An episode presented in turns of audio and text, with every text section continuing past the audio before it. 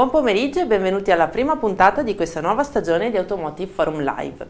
In Quintesia ci piace pensare a questo format di approfondimento come una delle cose positive nate durante il periodo pandemico, capace di confermarsi negli anni come un momento di contatto importante con la nostra community e soprattutto più costante nel tempo, in cui condividere dati e contenuti generati dalle nostre attività di studio e ricerca e in cui confrontarci con le voci di alcuni esperti.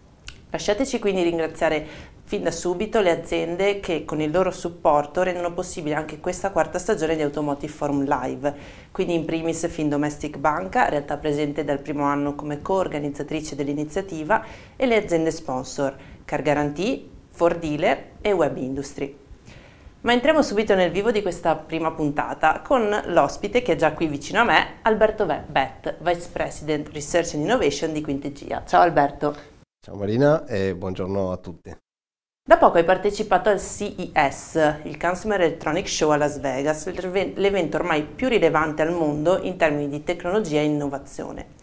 Ho letto dei numeri veramente impressionanti, 115.000 partecipanti da oltre 140 paesi nel mondo e più di 200.000 metri quadri di area espositiva, davvero un gigante. Ma la prima domanda che voglio farti è questa. Qual è la cosa più strana che hai visto o che più ti ha stupito? Beh, allora c'è da dire che c'erano eh, veramente tantissime cose, tecnologie, device, anche mm, molto particolari. Forse una delle più così, strane interessanti che ho provato è stato un indumento dedicato al gaming, una maglietta, che permette di provare veramente sulla propria pelle le sensazioni del gioco, come ad esempio ricevere una spinta o il contraccolpo di una mitragliatrice e Ovviamente non tutte sensazioni così piacevoli, soprattutto gli spari, devo dire, e, ma è abbastanza impressionante e rende l'idea di quanto si stia lavorando per rendere l'esperienza virtuale sempre più realistica. Sì, devo dire in effetti non tutte queste esperienze sono forse belle da vivere in prima persona, però è indubbio che di realtà immersiva si parla sempre di più e anche in modo sempre più concreto, sbaglio? Assolutamente, infatti per la prima volta quest'anno al CES era presente un'area completamente dedicata alle tecnologie di mixed reality e al metaverso che cambieranno probabilmente il modo di eh, interagire con il mondo digitale. Partendo dagli occhiali per la realtà aumentata, che non sono una novità, ma sono molto evoluti e che consentono di aggiungere informazioni a ciò che vediamo. Oppure visori di realtà virtuale che possono ad esempio mostrarci un'auto che vogliamo acquistare, come proposto dall'azienda Magic Leap, che consente di cambiare colore, visualizzare l'interno e così via, come se fossimo di fronte a una vera auto.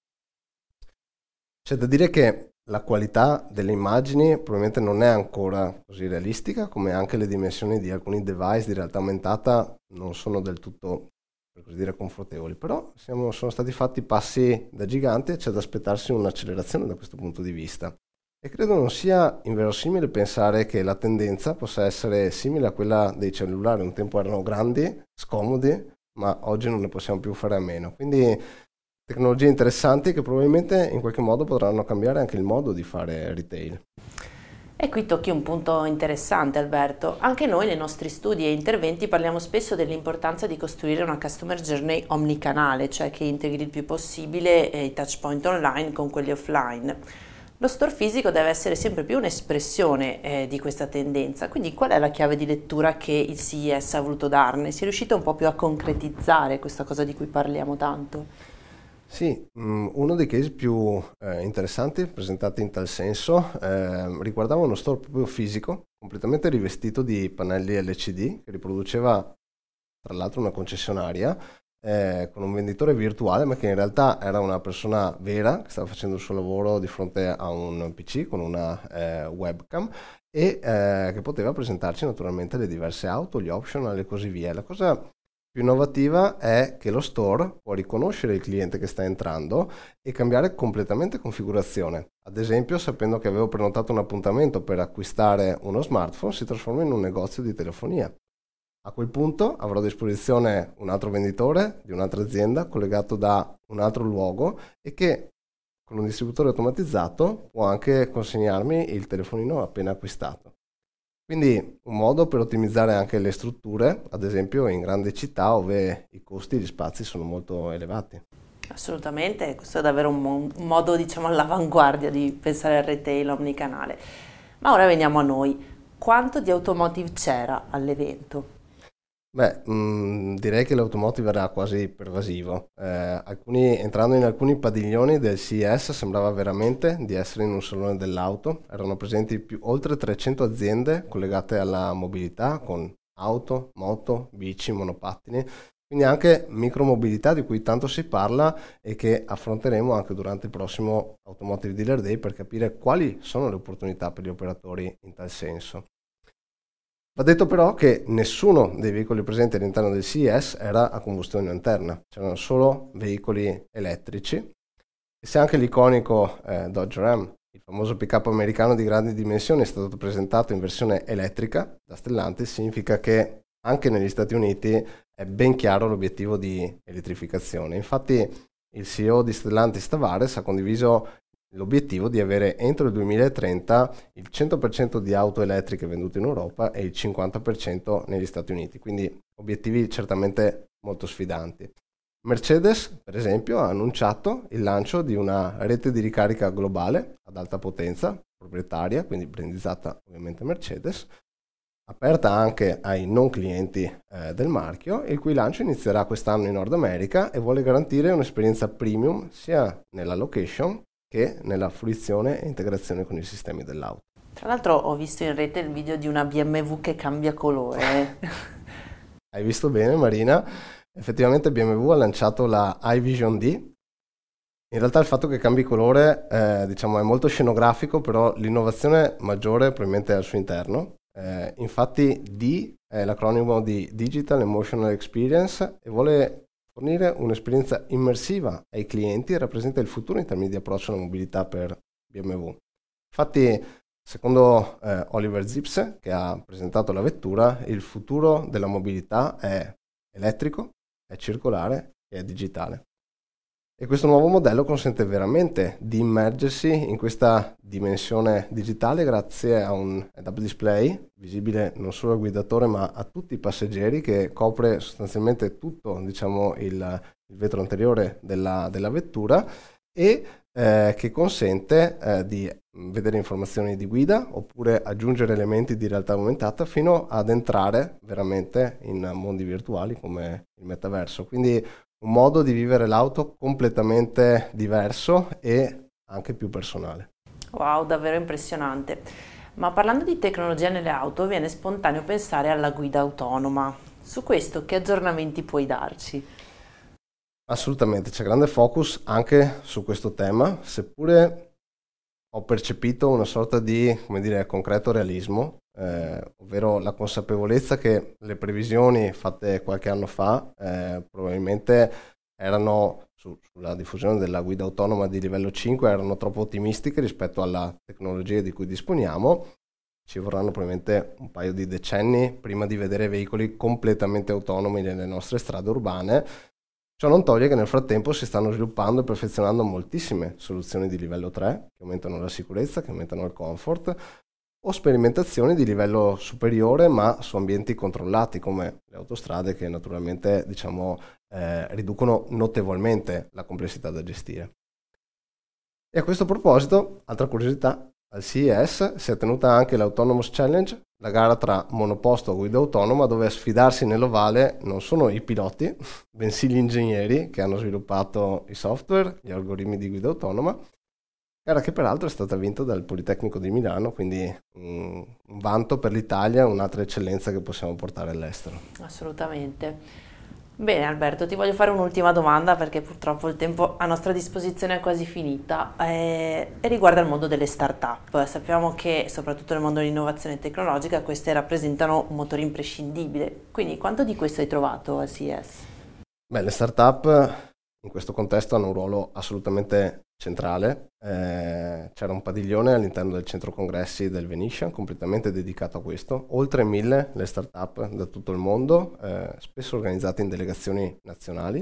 Per l'Italia c'erano circa 50 start-up selezionate da ITA, l'agenzia per la promozione all'estero e l'internazionalizzazione delle imprese italiane, diverse delle quali hanno lavorato su soluzioni collegate all'utilizzo dell'intelligenza artificiale, ad esempio per trovare il modo migliore di, di risparmiare energia. Quindi Al CES c'è veramente grande spazio per le idee, per la condivisione di punti di vista e per la contaminazione tra settori e paesi diversi. E tutto questo, dal mio punto di vista, rappresenta forse il più grande valore aggiunto dell'evento e del parteciparvi. Sono assolutamente d'accordo. Non a caso anche quest'anno al nostro evento Automotive Dealer Day, dato il successo della scorsa edizione, riproporremo nell'area espositiva uno spazio dedicato anche noi alle start-up, cercando quindi nel nostro piccolo di supportare questa spinta verso l'innovazione del settore automotive. Grazie mille Alberto allora per i tuoi spunti veramente molto stimolanti e alla prossima. Grazie Marina e buon proseguimento.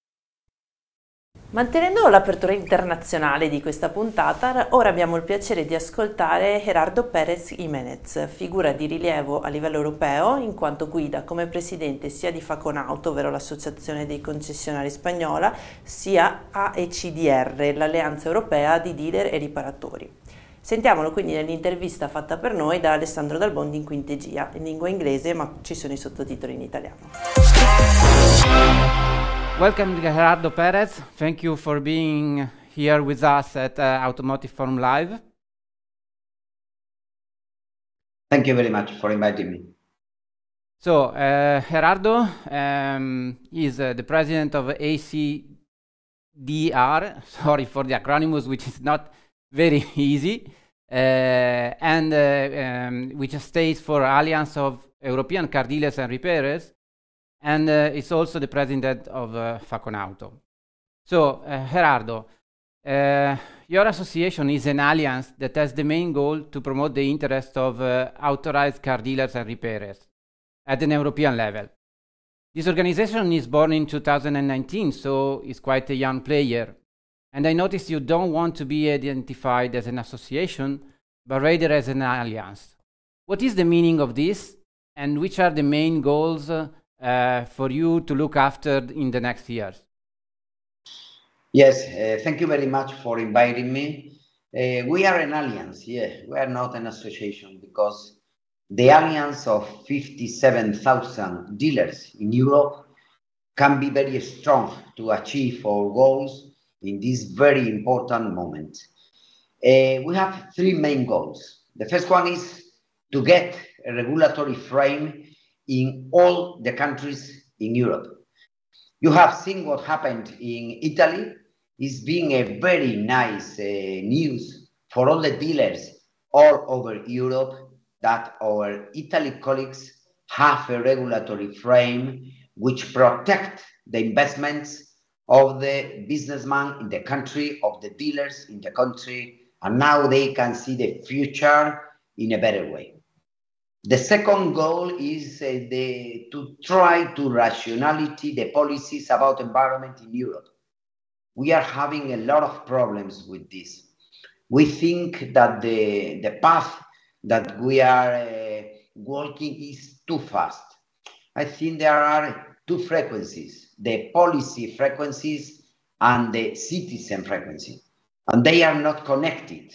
Uh, the, the, the, the, the consumer is uh, thinking that they are thinking that they cannot achieve those goals so easily uh, because the cars are still expensive, because we don't have the charging points, uh, because the organizations, the, the, all over Europe, the governments didn't do the job, the previous job that you have to do for uh, the electrification to be a reality in our continent and in our countries. And the third one is that the AECDR will be a strong player, a real player, without any complex. We need to work in Europe uh, because the policies that are coming to our countries are very harmful for the dealers, are very harmful for the private car, and we have to work on that. So we are very aware of the challenges that we have. We are very strong to get all these goals, and I hope that very soon the dealers will be very well represented for our organization, for our alliance. Thank you. Very clear, and uh, I love your energy and. Uh, uh, because uh, this is, I think, this is a really challenging um, aim and goal. So uh, I wish you, of course, the best. And uh, talking about this, uh, in a recent call to the European Parliament, Luca De Meo, the CEO of, of Renault, asked for more commitment and coordination among members states about shaping the future of mobility industry. Uh, maybe you uh, anticipated already in the first uh, answer you gave us, but do you think that the automotive players, especially association and institution, also need to elevate the dialogue on the automotive business on a transnational level? Yes, of course. We need much more dialogue between ACEA with Luca De Meo. Of course, we are having a meeting in the next weeks with, uh, with ACEA because we need to work together uh, to try to rationalize this uh, discussion in Europe. But we have to elevate the discussion in Europe too.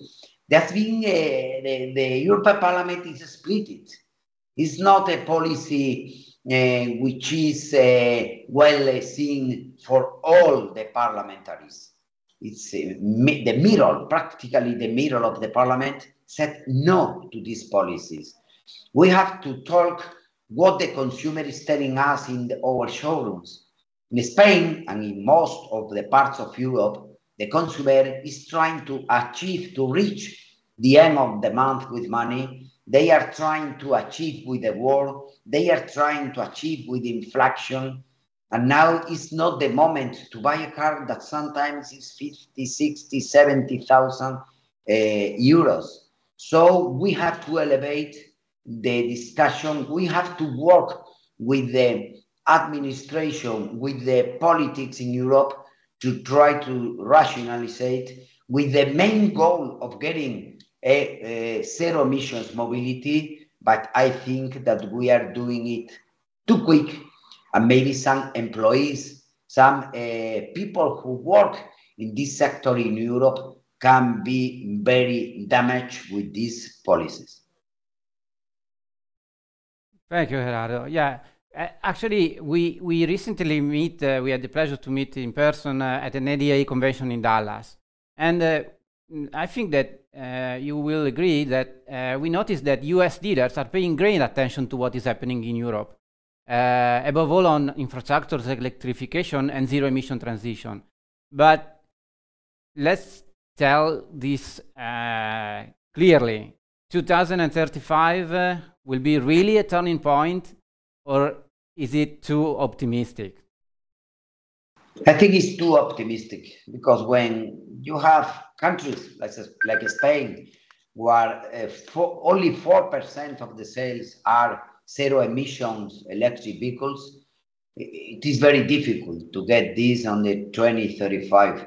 In the NADA, uh, we share a lot of experiences with Latino Americans uh, countries, with United States, with some countries of Europe, and only in Europe we are, uh, like we say in Spain, shooting our feet. You know, we want to reach some goals that there are not in another countries, and we are a very big manufacturer continent in the world. So I think that in 2035 it's very difficult to ban uh, the selling of uh, combustion cars.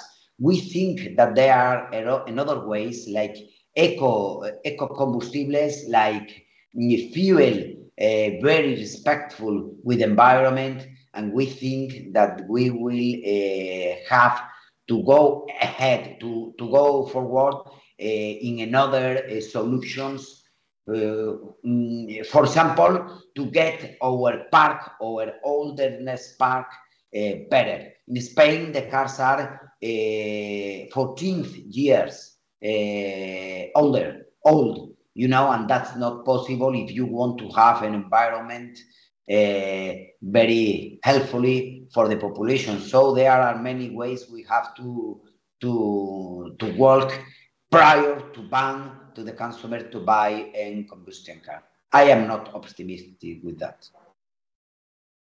Thank you. Thank you for uh, also your sincerity. Uh, let's talk a little bit because you are you are also a, the president of of Faconauto, the National Spanish Association of Dealers. So uh, let's talk a, li a little bit uh, uh, about uh, automotive market, car market. Um, beside the challenges uh, on uh, electric transition, um, there is some there is a, lot going on uh, for uh, for dealers. Um, one of uh, uh, the issues they are forced to face is e-commerce, for example. how do you see uh, this way of uh, uh, selling, this channel of selling? do you see it like an opportunity or a threat? That's a big opportunity for us, and we are working on that. that that's that's inside our in our business right now. Uh, we sell a lot of cars in our showrooms, and we sell already a lot of cars in the online channel. So no, uh, it's not a threat uh, anymore. Maybe the first times the dealers with a lot of showrooms in Spain, 5,000 showrooms we have in Spain, uh, maybe could be considered like a threat, but now is a big opportunity. We are working on that. The professionality of the car dealers in Spain and in Europe is very, very, very important. And now we are working in the online channel. We have an omni-channel uh, sales. So we are working on that. And I think that we will get a lot of sales in the future in the online channel. The important thing is if is the online channel is going to be used for the OEMs to sell the cars directly or is going to be used for selling the cars between the OEM and the car dealer. We don't accept the direct sales. We don't accept that when we are investing, investing in all the cities, in all the countries, in the big cities, but in the small cities too, that the OEMs thinks that they can sell the cars directly. That's not loyal for the investment of the car dealers. So we need to have clear the rules of the game. We have to work with the OEM hand by hand, but we have to be the protagonists of the sales in the showrooms, but uh, we have to be the protagonist of the sales in the online channel. Thank you. Uh, you mentioned uh, it's selling by OEM. Um, competition is actually one of the foundation actually of a free market. So dealers were used uh, in the past to face competition mainly between them. Nowadays, the market seems to be more crowded. Uh, as we have said, you mentioned the direct selling, but we also have to take in consideration marketplace or big online retailers. Do you think that this market is still uh, big enough for everyone? Yeah, the market is big enough. The, the automotive market is quite big. It's huge. Um, there are many players. Yeah, uh, 30 years ago, there was one player, the dealer. The open of the showroom, uh, the, the door of the showroom get open, the consumer come into our showroom, and we were there. Now there are many channels where the consumer choose how to get to his future car. The main point, the main issue here is that we cannot be tied. You know, the car dealer sometimes has uh, the hands tied by the OEM. We need to have the hands tied to compete with all the players that are coming to our sector. That's the important topic that we have to work. Sometimes the OEM tell us what invest, where invest, how invest, how many employees do we need to have. But we are fighting in a sector with people, with another players who doesn't have those ties. So it's very important. We are mm, uh, capable of competing in this sector. There is a huge, a huge uh, business model to compete and to get profits in this sector, but we cannot have the hands tied we need to have their hands untied and to compete like the other ones are doing. Great, great. Thank you, Gerardo. Uh, thank you for your contribution uh, to Automotive Forum Live. Uh, I know that you are going to have your congress at the end, at the beginning of, of March, and we will be there. So uh, we wish you the best for it. Thank you very much. You are all invited to the 1st and the 2nd of March. I hope to see you there and we will advance uh, what is going to happen this year and the next years in the Spanish market. There will be many people from South America, from North America, and from Europe. And I think it's going to be a very international congress. So you are invited, and I will be very happy to give you a big hug. Great. Thank you again, Gerardo. Thank you very much. Da questa prima puntata di Automotive Forum Live ci portiamo a casa la conferma che ormai le parole tecnologia automotive o ancora meglio le parole innovazione tecnologica e mobility sono sempre più connesse tra loro. Non solo in termini di prodotto spinto soprattutto dalla diffusione dell'elettrico, ma anche da prospettive più disruptive come la guida autonoma, ma anche in termini di nuovi trend di retail come la realtà immersiva. Il mondo della distribuzione automobilistica vive questa evoluzione da protagonista, specialmente i concessionari e con questo il mondo delle associazioni che le rappresentano, che stanno sempre più realizzando l'importanza di allearsi per portare avanti delle istanze comuni, sia a livello nazionale ma soprattutto a livello sovranazionale, in un mercato automotive che è sempre più da guardare in una prospettiva globale. Come ha sottolineato il presidente Perez, uno degli obiettivi principali da perseguire è quello di assicurare una fair competition nel mercato, che assicuri ai concessionari di poter competere ad armi pari con tutti gli altri player entrati nel mercato, che stanno affollando anche quindi la scena come i marketplace, i grandi retailer online e le case automobilistiche con la vendita diretta. Grazie a tutti per averci seguito, l'appuntamento è per martedì 21 marzo con la seconda puntata di Automotive Forum Live. Thank you.